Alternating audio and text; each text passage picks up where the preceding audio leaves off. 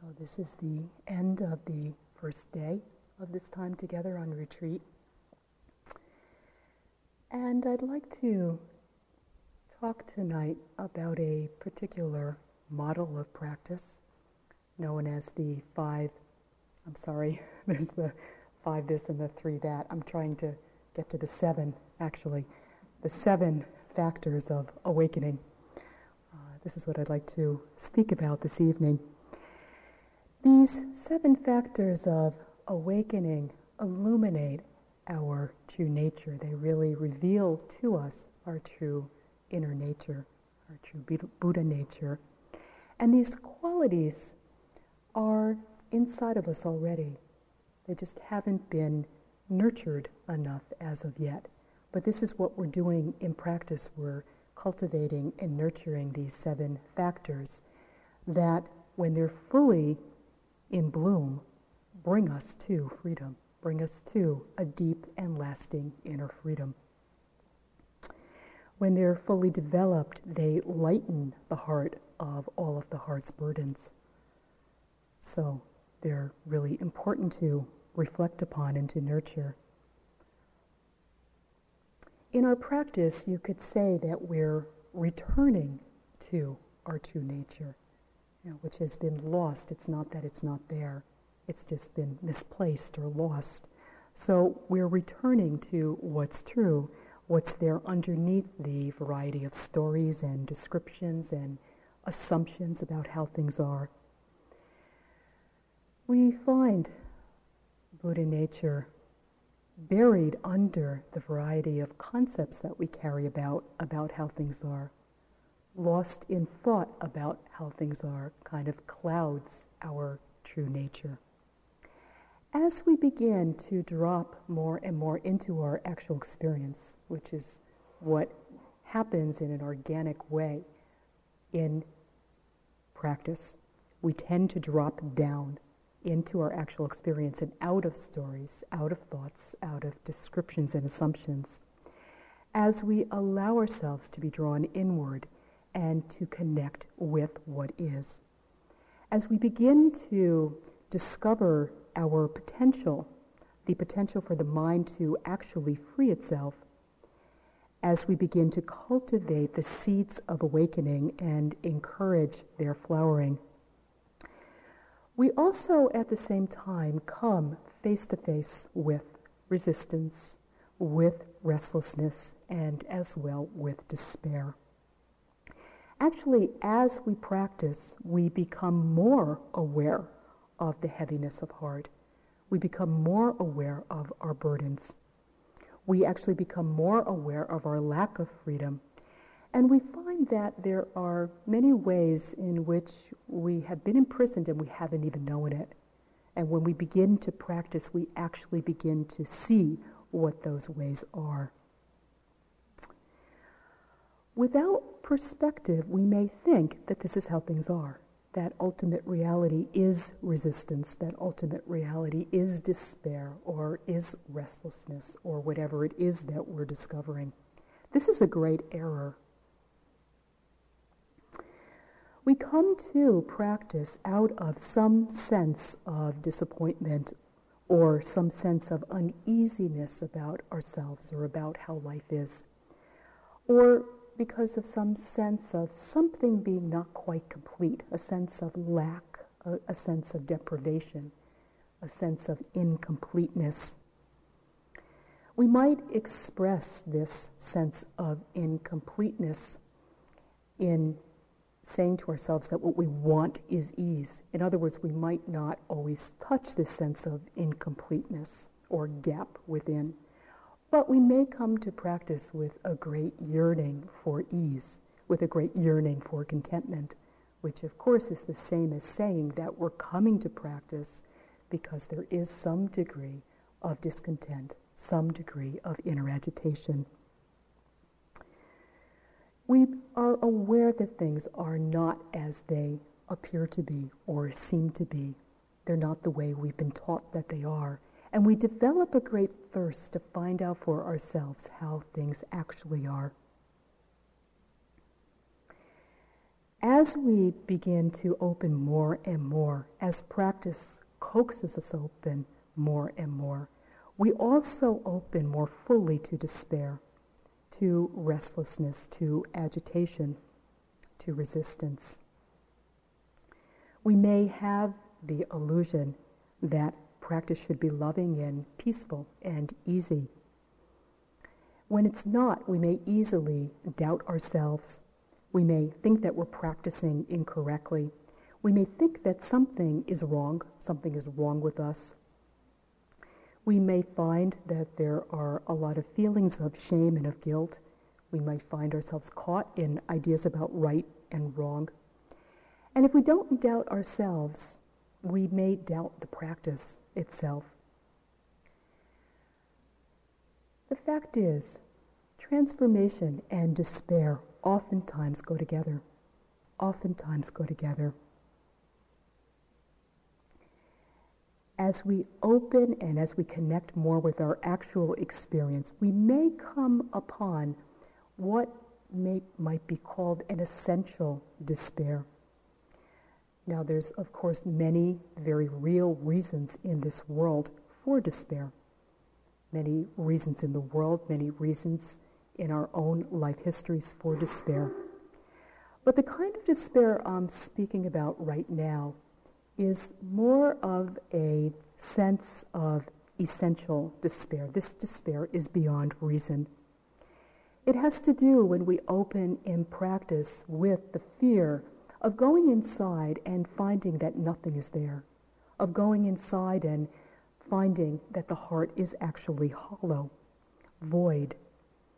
We may be afraid that we'll get lost, that we'll actually discover that there's no meaning in life. We might be afraid that we'll be endlessly tossed around by doubt and by confusion and by fear. Meditation invites us into this hollowness. It's actually an invitation into the cave of hollowness, in which we can explore whether this fear is valid. As we open more and more, we find ourselves able to make peace with this hollow heart. As strength comes into our lives, we can discover invaluable resources within we find ourselves less bound by circumstances and more able to truly be of service in life.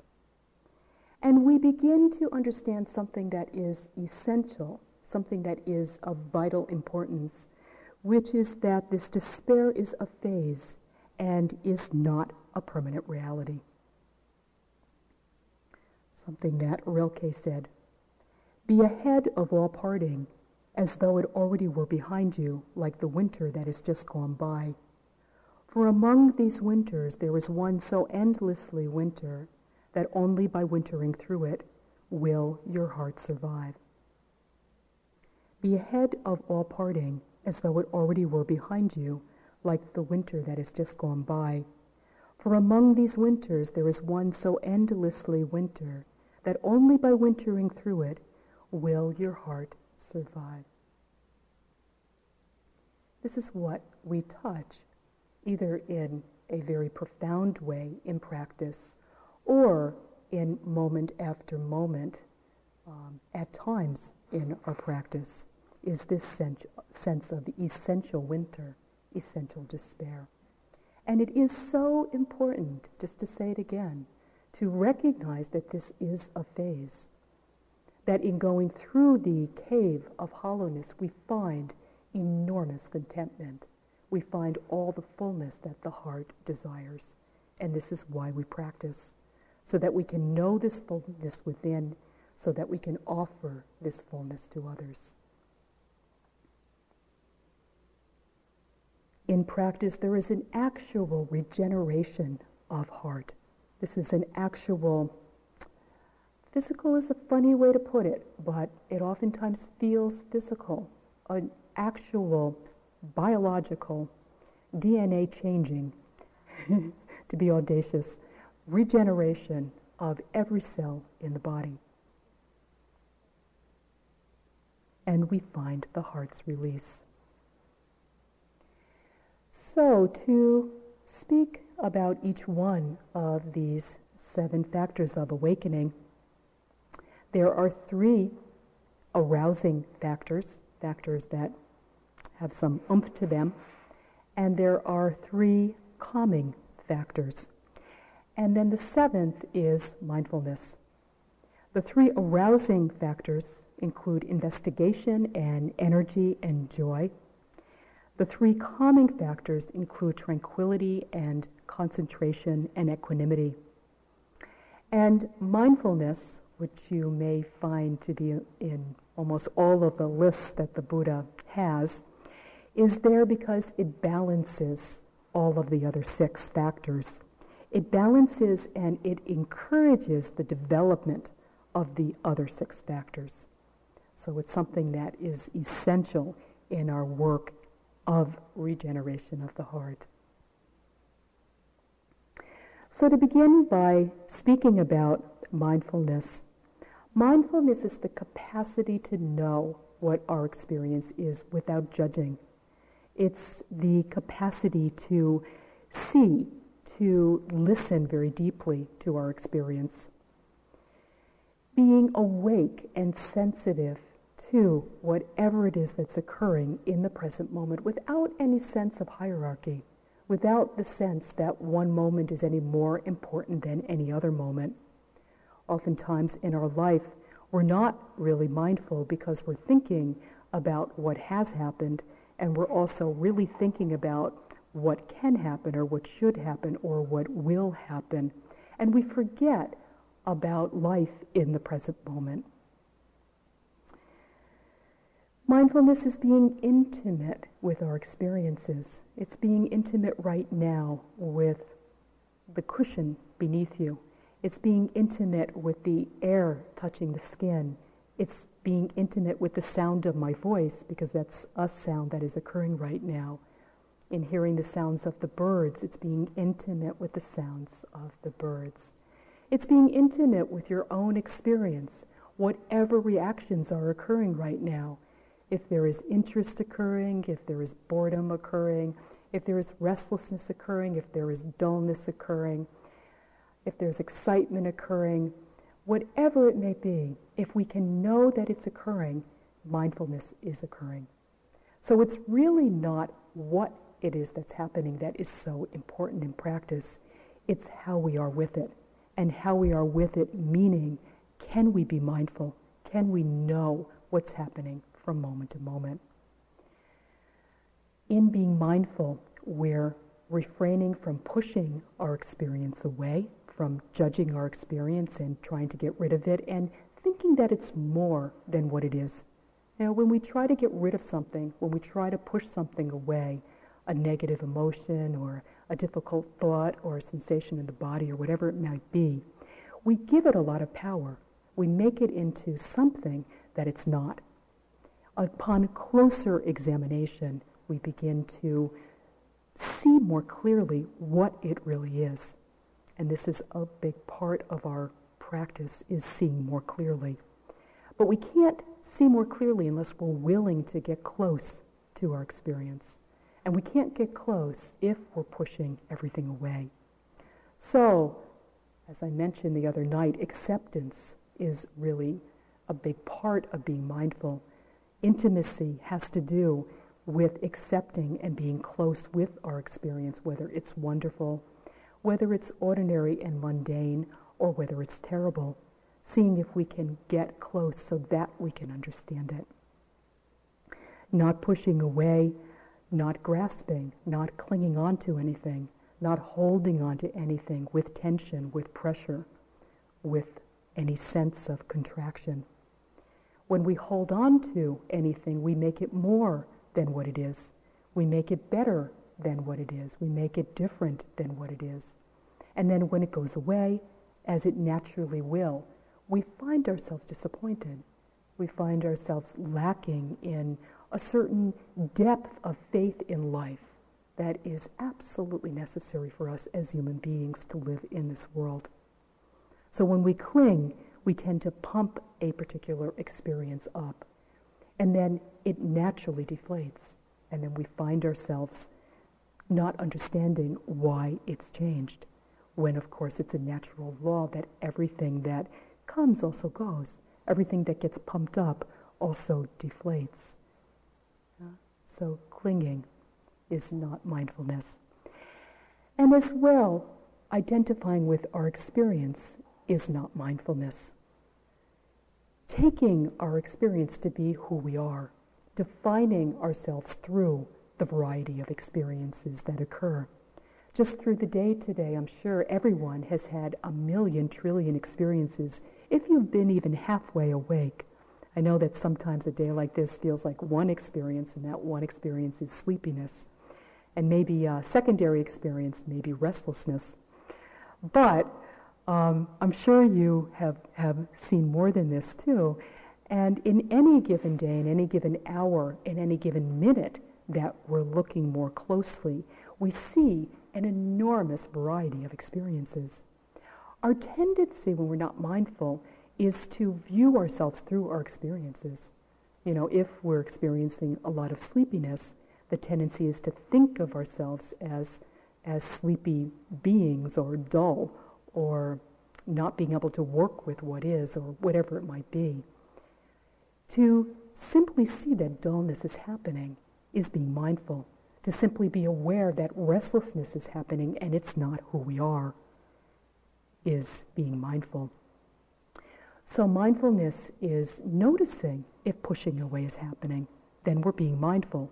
Or it's noticing that clinging, contracting around an experience, trying to make an experience stay or be better than it is. Or also noticing any level of identification with experience, being aware of identification. So, I'm not saying that we shouldn't be pushing anything away, we shouldn't be clinging, we shouldn't be identifying.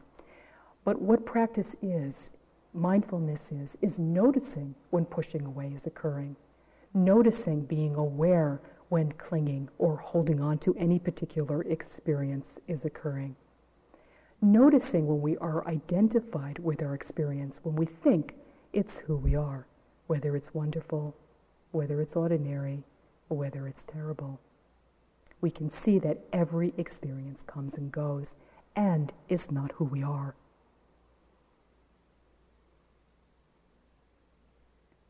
Being aware in the present moment without bias, without prejudice, in a non preferential way, seeing if we can hold all experiences equally rather than seeing one as more important than another. When we see one experiences, experience as more important than another, we're really not in touch with life anymore. We're in touch with the life of the mind, the mind that decides that this is more important than this. But we're no longer in contact with life itself, life that changes, life that flows, life that is pulsating, vibrating from moment to moment. And there's too much of an emphasis on content. There's too much of an emphasis on what's filling life rather than life itself. Being mindful is knowing right now what's happening, what's the sensation, what's the thought, what's the reaction. It's knowing rather than thinking. Of course, we can be mindful of our thoughts, but thinking about our experiences is not being mindful. Is it possible to simply know from moment to moment what our experience actually is. The other thing about mindfulness is that we can't plan on being mindful. Now, we, we can, but um, it's not really going to work because it can only happen in the present moment. So we can have ideas of, I'll be mindful during this next sitting. Oh, tomorrow will be a really mindful day. Um, I'll have a mindful life. You know, it's, uh, it's really a waste of brain cells because it doesn't, it doesn't work that way. It's planning. You know? And mindfulness can only happen in the present moment. So, can we be mindful that planning to be mindful is occurring? Then we're once again being mindful. We also, and this is the other side of it, we can't regret not having been mindful. Sometimes this is more difficult than the planning to be mindful, is looking over the past hour, the past sitting, the past day, and saying, oh, you know, what a, what a waste, because I really wasn't very mindful at all. Well, first of all, who's to say? You know, just, just um, oneself is saying this, and what do we know? And second of all, to regret being mindful means that we're not being with things as they are. We're not being present. In other words, we're not open to what is possible in the present moment if we're clogging up the system, regretting something that is already over. So we can be mindful that we're planning to be mindful. We can be mindful that we're regretting not having been mindful. But from the viewpoint of life, from the viewpoint of what matters, all that matters is the here and now. All that matters is can we be awake and sensitive and receptive to life in the here and now. And in this way, we're living our life, we're not wasting our life. And as well, the practice is developing, the practice is continuing, the revealing of Buddha nature actually has possibility of happening because we're awake for it, we're here for it, we're not lost in regret or in planning. Mindfulness as well is non-superficial, it's thorough, it's, it, there's a depth to mindfulness because it helps us to see under appearances, under how things are. It's like a stone being thrown into the water instead of a cork. A cork floats on the surface. A stone, when it's thrown into the water, really goes to the bottom of the water. And mindfulness is just like this. It's thorough. It covers our experience. That's why we call it mindfulness. You know, fullness of mind is because of this depth of seeing. And as well, one last thing to say about mindfulness is that it deconditions the mind. Always in practice, we're meeting our past. Always in practice, what is happening in terms of content, in terms of thoughts and emotions and sensations, is that we're always meeting our conditioning from moment to moment. Mindfulness helps us to meet our conditioning and to let go. To meet our conditioning and to let go. To not reinforce that which has led to misery and agitation. To open to that which is fresh, that which is new, that which is truly nourishing, that which is deeply nourishing. Every moment of mindfulness is nourishing. The second of, well, actually the first of the arise, arousing factors, the three arousing factors, as I said, include investigation, energy, and joy. Investigation is really one of those. All of these qualities are essential, but investigation um, really bodes well in practice because investigation allows us to look at our experience in a very fresh and inquiring way. It's being with our experience with a great deal of openness. So there's mindfulness occurring, knowing what our experience is, and then investigation has to do with a very silent analysis of our experience. And what I mean by analysis in this context is not thinking about our experience or trying to figure it out or trying to fix it, which is oftentimes what we think of when we think of the word investigation. But instead, what it is is an interest. It's an interest in what's happening. It's a curiosity about what's happening with our experience. So we don't just assume that things are a certain way. We don't just come to conclusions without deeply inquiring whether our conclusions are correct. So there's a questioning quality, there's an illuminating quality about investigation. Children have this quality quite strongly, I think, in a natural way. Not all the other qualities that I'm mentioning about mentioning, but certainly investigation seems to be quite strong in children. I was in a museum some years ago, and I was watching. The, the, the museum itself, the pictures were okay, but they weren't, they weren't so great. And I was watching this little girl play in the middle of the museum. There was this one step in this huge room, there was just this one step in the middle museum. So everybody else is walking around looking at the pictures and, you know, oohing and eyeing and commenting on them. And this little girl spent the whole entire time playing on this one step. It wasn't a great step, it wasn't a purple step, it wasn't a pizzazzy step, it was really just one step. But she found everything in the world to do with it. She uh, jumped on it, she jumped up, you know, to get back up on it, she started eating it, she um, smelled it. You know, she, she had this very interactive experience with a step. And that's what investigation is. It's not investigating something that we think is worth investigating. It's investigating our ordinary life.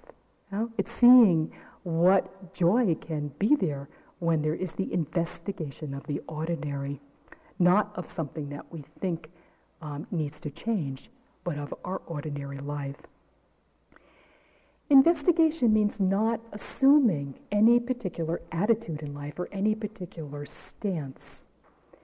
It means trying not to play any particular role. We all have roles in life, you know, mothers and teachers and students and uh, this and that, and Mother's Day today, children. Um, and it means to not attach to any particular role. It means just using the role, you know, playing with the role without attaching to any particular role, which really hems us in.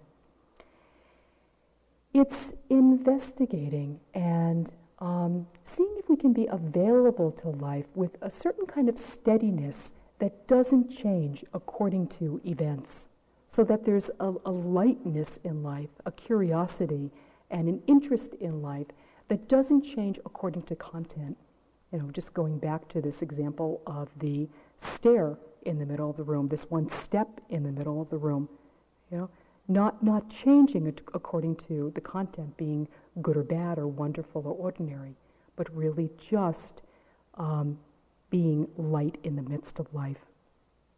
Acknowledging that we don't know. There's an enormous spaciousness and openness and I think freedom simply in acknowledging that we don't know and acknowledging or recognizing that we don't always have to know. Such a burden to think that we have to know everything about everything. And an aspect of investigation is letting go of thinking that we have to know. If we don't think we have to know, we're open to learning. And investigation really guides us in the direction of learning. As we're willing to look more deeply, it really balances our tendency to blindly react to appearances, to blindly react to events.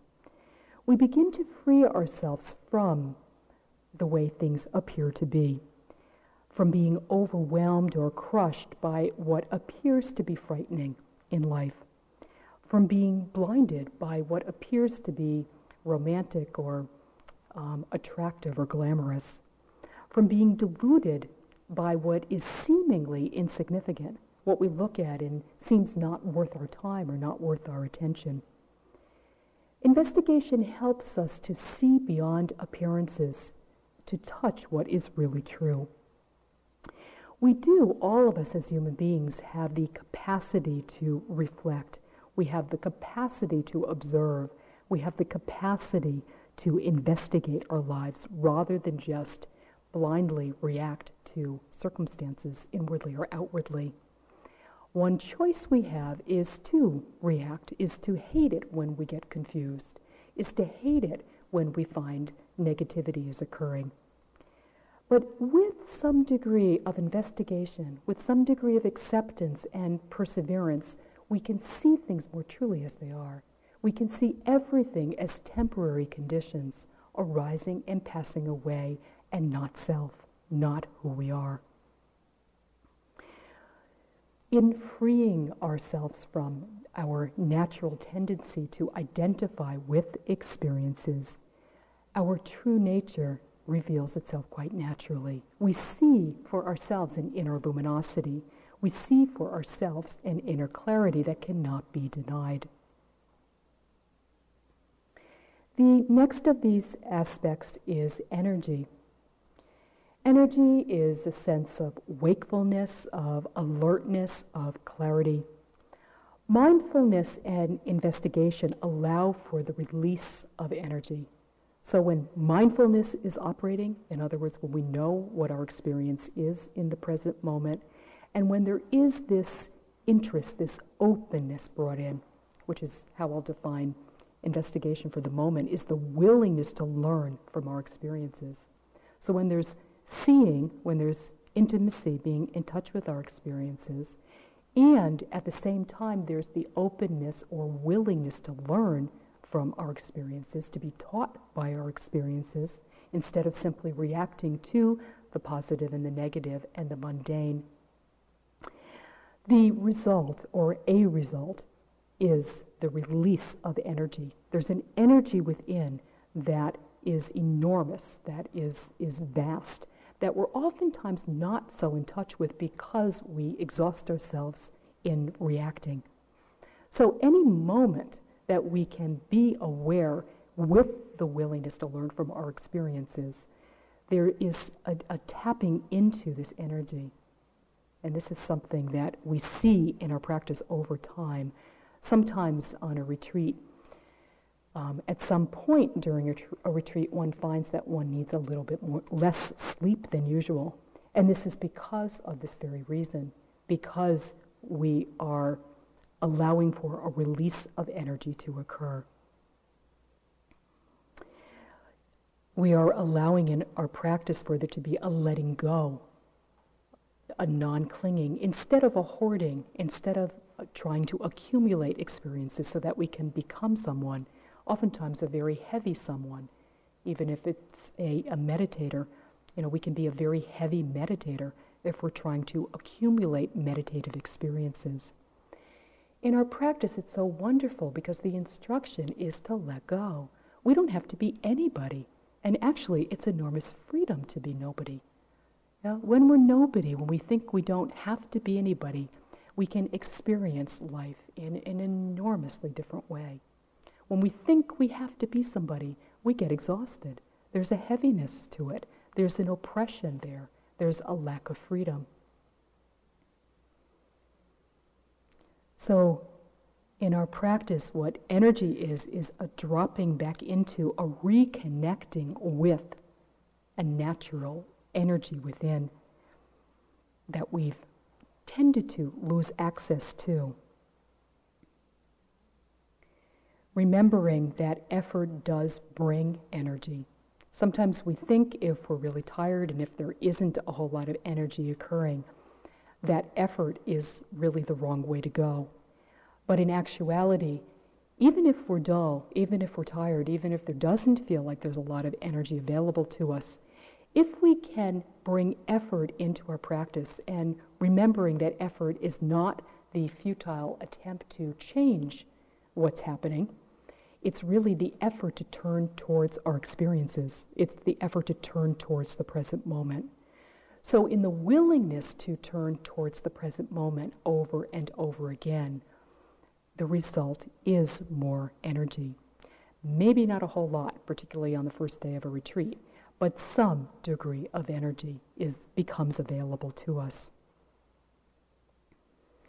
I think it's important when we talk about effort on retreat, particularly in, in, in our daily life as well, but certainly in this context, to recognize that we don't have to feel like extending effort for there to be effort. You know, we don't have to always feel like practicing because oftentimes we're not going to feel like practicing.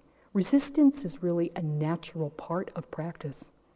One teacher put it that um, we resist each step along the way to enlightenment. So obviously, resistance is probably going to be around for a long, long time. So, is it possible to come to resistance from a different perspective as something natural, as something that can be befriended, rather than as something that shouldn't be happening? And on the other hand, not to feel that we need to bow down to resistance, not to feel that resistance has to have this enormous power over us. Is it possible to practice even though we don't feel like it? Really interesting things happen when one practices when one doesn't feel like it. Now, it's, it's quite an interesting thing to experiment with. Know, it's maybe not something that you can do in a sustained way for a long amount of time, like an hour, but certainly for five minutes or 10 minutes or 15 minutes, to really put out an enormous amount of effort is quite an interesting thing to do when one doesn't want to. It's, it's, it's um, again, it's something just to experiment with, to see what happens when you do so.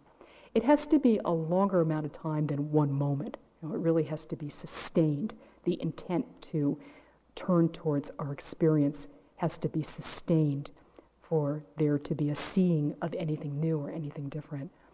But it really breaks through um, being enslaved by our feelings, of always having to feel like doing something and thinking that only if we feel like doing it are the results going to be what we want them to be. In practice, it's really not like that. We can really not feel like doing something. And if we do it anyway, sometimes we get in touch with, with this energy or with something that is quite new and different. So I'm, I'm not at all saying that one should knock oneself out or strive or push or force or anything along those lines because that's not wise effort. Gentle effort is always required. But this gentle effort also has to involve a sense of quiet determination because it's so torturous to not be present. It's so exhausting to spend our time being lost in thought when there's an option to not be. You know, oftentimes we don't have that option, and that's fine. It's okay. It's just how things are. But when there is that moment of mindfulness where we can sustain it for a little bit of time, it's really a good thing to do. It's really a good thing to do because it's the slow, the slow torturous route is kind of diving into thought over and over again. Whereas a harder but much more valuable, bringing much greater benefits, has to do with making the effort to turn towards our experience. And just let me say it one more time because effort is such a tricky thing. Oftentimes, even mentioning the word effort translates into ambition and striving and forcing. But the effort required on retreat, uh, the effort required in practice, whether on retreat or not on retreat, it doesn't matter, is a lot more delicate than that. Effort is the willingness to turn towards our experience and to accept whatever our experience is, not the effort to try to change anything not trying to attain anything in particular, not trying to become anyone. All of this is incredibly exhausting and tiring. So, what effort is in practice is over and over again the willingness to be present, the willingness to be present with whatever our experience is.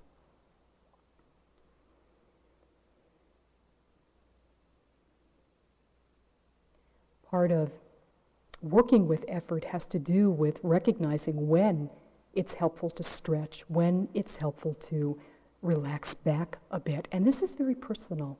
This is not something that there's a formula about. So everyone has to really develop the art of effort on their own.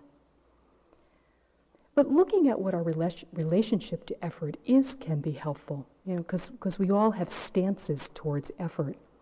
Some of us measure our effort out with a, you know, like kind of like an eyedropper. Like I'll, I'll put a little bit of effort in and then I'll take a big long rest. And then maybe if I feel good, I'll put two more seconds of effort in and then I'll take a longer rest.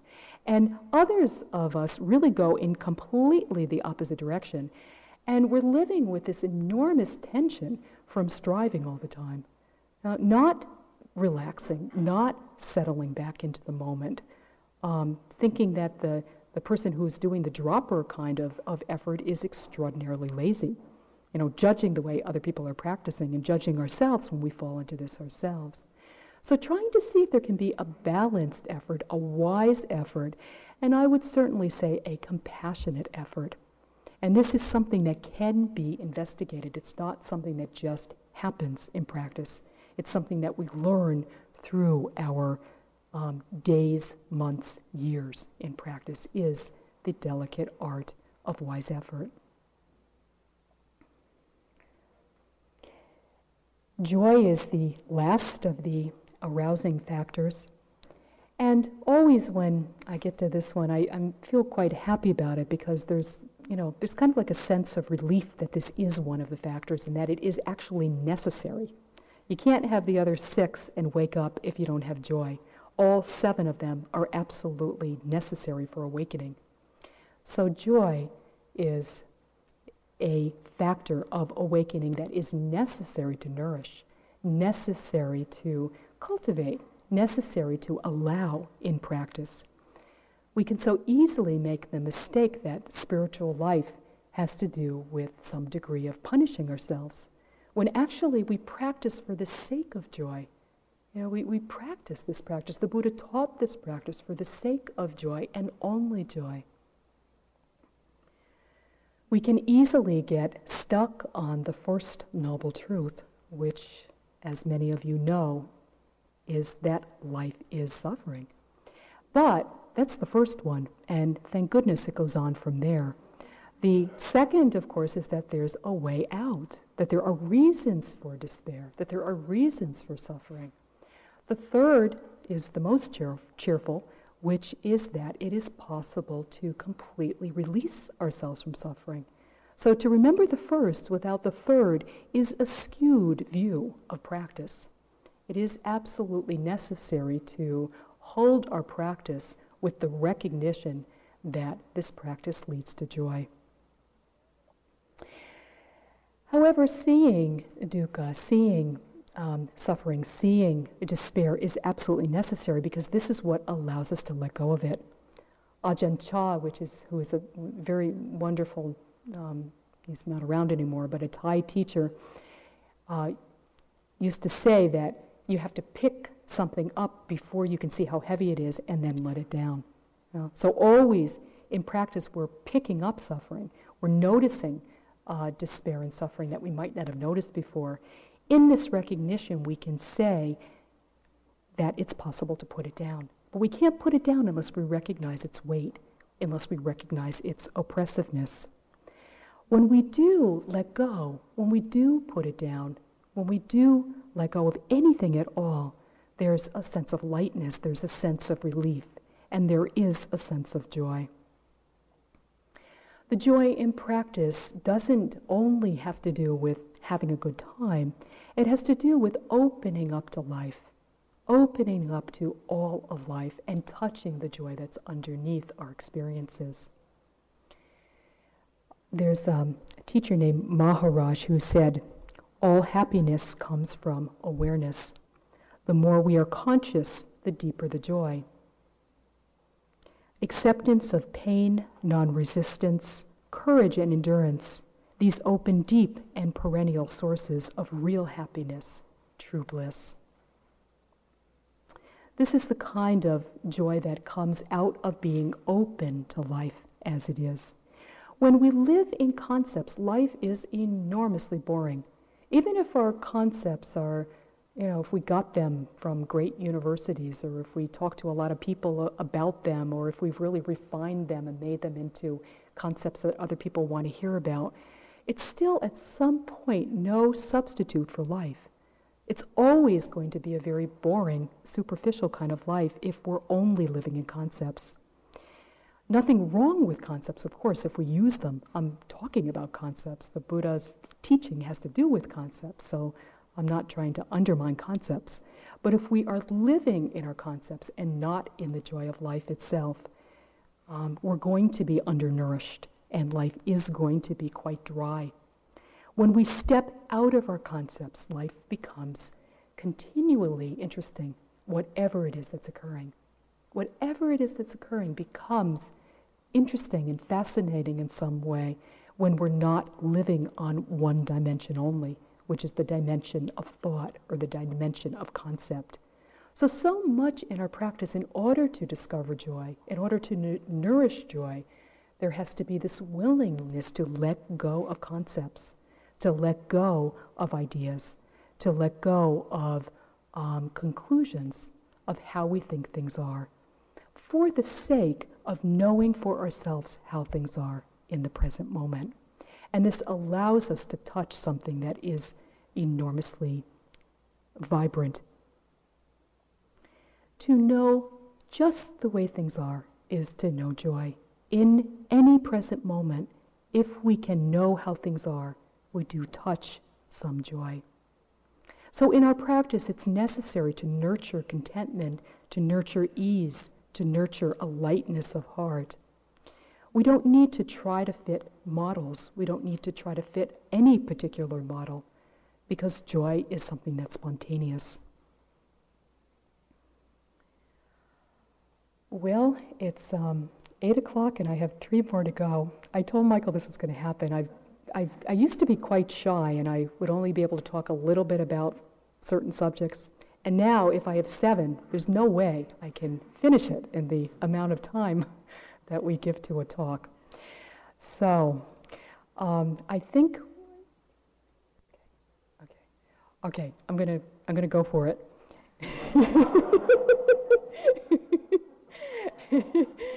um, catch me if I start talking too fast, because I don't want to do that.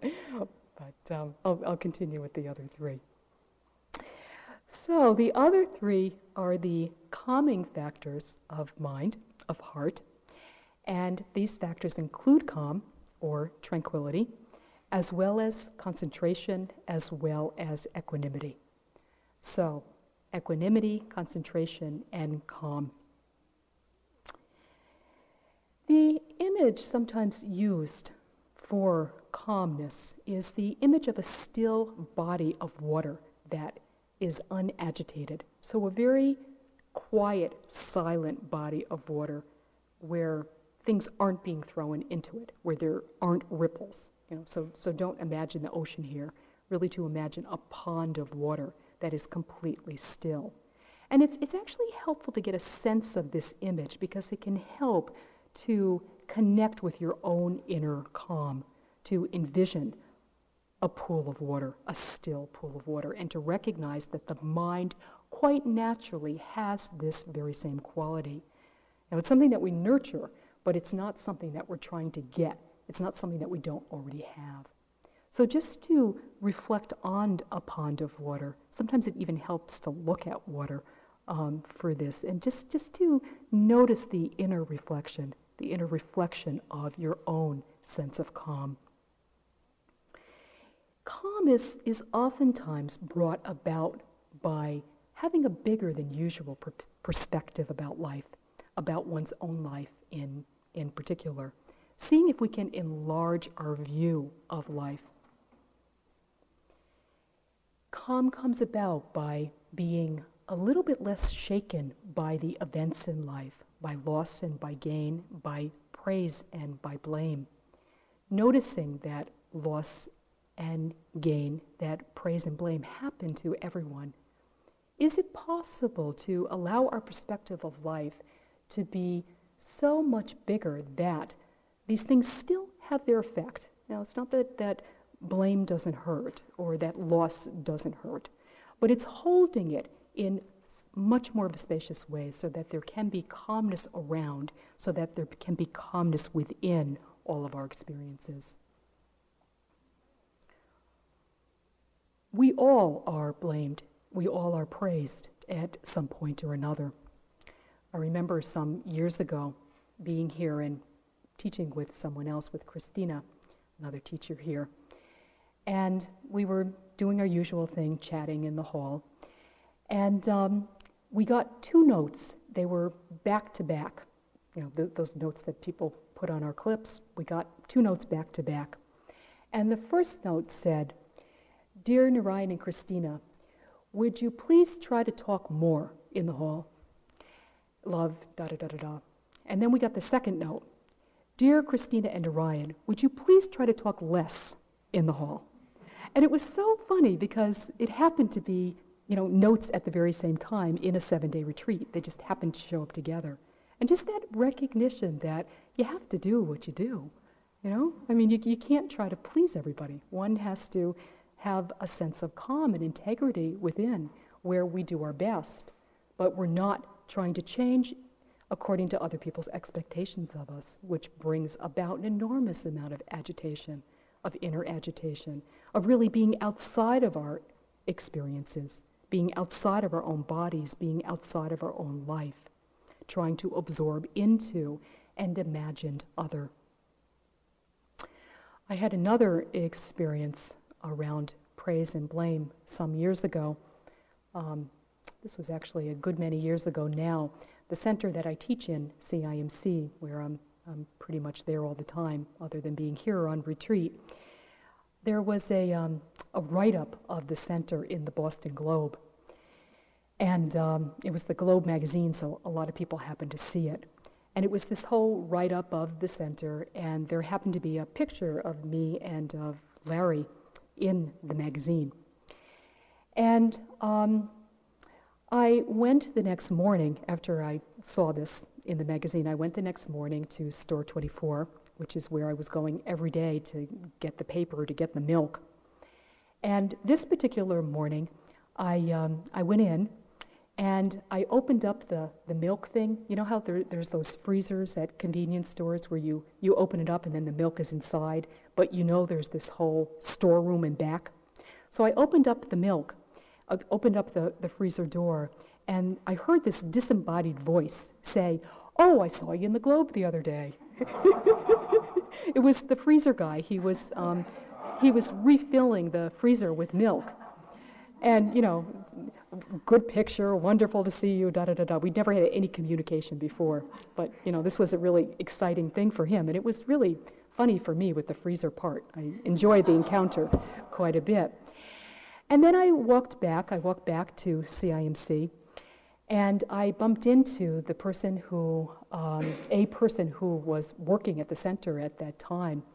And she said to me, um, Oh, you must have been really disappointed with the um, article. You look so tired in that picture. What was, what was wrong with you that day? Were you sick? You know?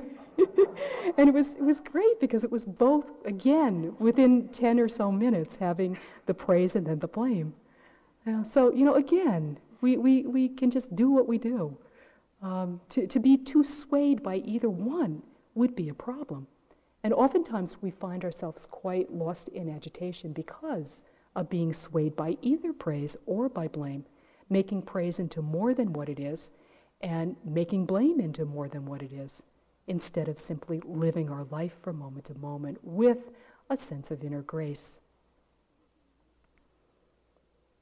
So we can live less in our likes, in our dislikes, in our regrets. We can live a little bit less in our plans and in our preferences we can let go a little bit of our attachment to ideas and to judgments. We can let go of the futile urge that we may have to control everything, which really does bring about a great deal of agitation. Just to look at the breath, for an example, so much more calm naturally comes about when we're not thinking that the breath should be any particular way, when we're allowing ourselves to receive the breathing and to let the breath go, to receive the next breath and to let it go, rather than thinking that it needs to be any particular way. We can see this with everything in our life. When we're trying to control, the result is agitation and the opposite of calm. So we can relate to each moment with openness. There is an enormous power in calmness. Now, sometimes you don't quite value it enough, I think, in this culture. Um, excitement is valued and stimulation is valued, but enormous power in being calm. When the heart is at rest, it has a chance to see itself more clearly. If it's rippling, if it's agitated, it can't see anything very well. We can encourage calm in our lives simply by doing one thing at a time, which of course is, as I mentioned about the walking this afternoon, all we can do anyway. But somehow we think that we could or we should be doing many, many different things at once. A way to actually encourage and nurture calm is to just tie our shoes, is to just walk, is to just eat, is to just do whatever it is that we're doing, is to just listen deeply to the person that's in front of us, is to just listen deeply to ourselves, is to do just one thing at a time allowing our imperfections and others' imperfections to be a little bit. Know, not expecting ourselves to be perfect, not expecting others to be perfect, allows us to rest a little bit more in the power of calm. Concentration is the next calming factor, and this is the ability of mind to stay with whatever we want it to stay with. So concentration is being one pointed, being steady without wavering. And the image sometimes given is of a candle with no wind, a candle that's lit, so there's a light to it, but the candle isn't, the light of the candle, the flame isn't wavering because there's no wind. With concentration, there is a collecting of the variety of experiences within. There's a harmonizing, there's a unifying. Concentration, again, in a natural way, disentangles the mind from its endless complexity. So it's well worth nourishing. It allows for spaciousness, it allows for a very gentle subsiding of our addiction to rehearsing our lives, of our addiction to describing our lives. Concentration helps us to develop a strength of mind and a power of heart. It helps us to be in touch with a fullness of heart so that we're not so dependent on external situations to make us happy. When concentration is strong, there is an inner fullness of heart that is experienced. And it allows us, to be able to be with our life by being able to embrace it instead of thinking that life is too much. It brings depth to our seeing.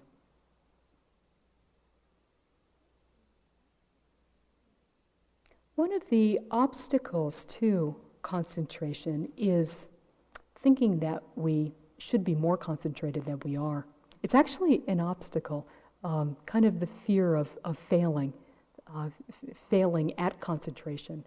Uh, because it, fear of failing or thinking that we need to succeed at concentration as if it's a thing that we need to get um, really makes for a great deal of tension and pressure. And for concentration to come, there does have to be some degree of relaxation.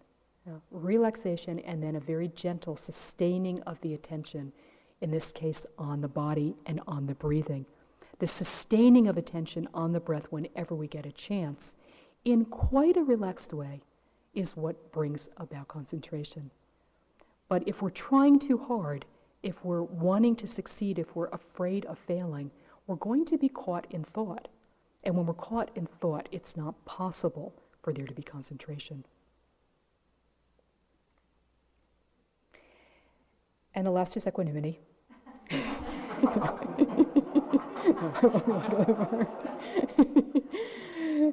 Equanimity is an open mindedness, it's an even mindedness with whatever our experiences in life are. In equanimity, there's an unshakable balance of heart. Tara Tulku, a, a very wonderful Tibetan teacher who happens to be dead as well, um, talked about equanimity as being everything being equally near. You know, in, instead of thinking of equanimity as something like detachment, of holding things at arm's length, everything being equally near to us. Equanimity is the result of calm and concentration coming together. So if we're encouraging calm and if we're encouraging concentration, equanimity will be the result. Equanimity also comes about through seeing if we can be less reactive to our experiences. Uh, instead of blindly reacting, seeing if we can be aware, seeing if we can be mindful, and then equanimity is the natural result. The opposite of equanimity is anxiety or restlessness. What looks like equanimity but is not is a sense of indifference or dullness. Um, there being a sense of rejecting um, life or rejecting um, someone else. Uh, and having it look like it's equanimity. This is so common in spiritual circles for there to be really a lack of love and calling it equanimity because one doesn't want to ga- engage with someone else. One doesn't want to engage with the difficulties in life. And so it's a whole lot easier to say, oh, I'm just being equanimous, um, when actually one doesn't really care enough Or what is happening more than not caring is a fear of an active engaging in life. So I think this has to be really very, very carefully looked at as we practice. Sometimes what we call equanimity can be a degree of self protection, and it can look like equanimity. So, honesty is what's really necessary. Saying to ourselves that we just don't want to get upset is not equanimity. Active engagement with our life without reactivity is equanimity. Equanimity has nothing to do with um, a deprivation inside or a coolness within. It has to do with the fullness of understanding that things are as they are. It's not based on suppression. And we're not trying to pretend to anything to fit any kind of an ideal of how we should be. Equanimity really creates a security in the heart. It gives us the strength and the courage to be present without withdrawing, without having to withdraw into resentment, into blame, into a sense of being powerless or a sense of self pity. Equanimity allows us to be able to dwell with our own pain, to be able to hold others' pain a lot more easily. Sometimes, when there is pain occurring, all that is important is that we be there, is that we be available, is that we be accessible. But because sometimes we're so unequanimous or afraid of our own pain, we're not able to be available to others. So we learn inner equanimity, and then quite naturally we're able to extend it to others. None of these seven factors are qualities that need to be accumulated. All of these seven qualities are potential aspects within us that have not yet been fully realized. All of these aspects need nurturing, they need watering, they need tending to, they need our attending to them. To discover these seven factors, this power within, takes conscious effort for most of us. For most of us, it requires a structure and a form to encourage their growth. Sitting in the way that we are today and as we will be allows for a stepping aside of the normal context of, actual, of active engagement in our life into a space of receptivity.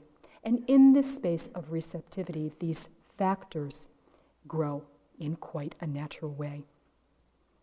We can use these seven factors as a way to guide our practice. We can step back and we can take kind of an honest assessment of what our strengths and limitations are.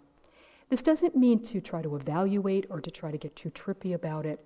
It really just means looking at these seven factors and noticing what is pretty strong already, what needs to be developed and cultivated. For all yogis, from beginning students to older students, it is a continuing unfolding. And the direction of this folding, unfolding is always towards peace and it's always beyond despair. May all beings have ease of mind. May all beings have comfort of heart. May all beings be free from all forms of suffering. Can we just sit for a moment or two?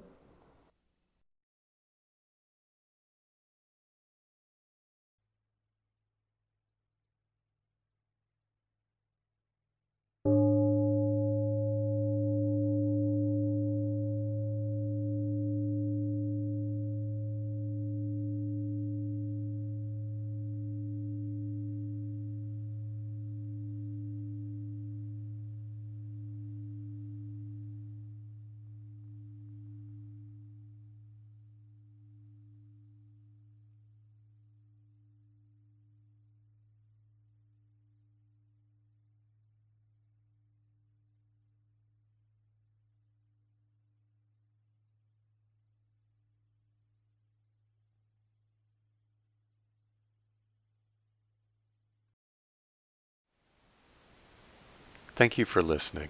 To learn how you can support the teachers and Dharma Seed, please visit dharma dharmaseed.org slash donate.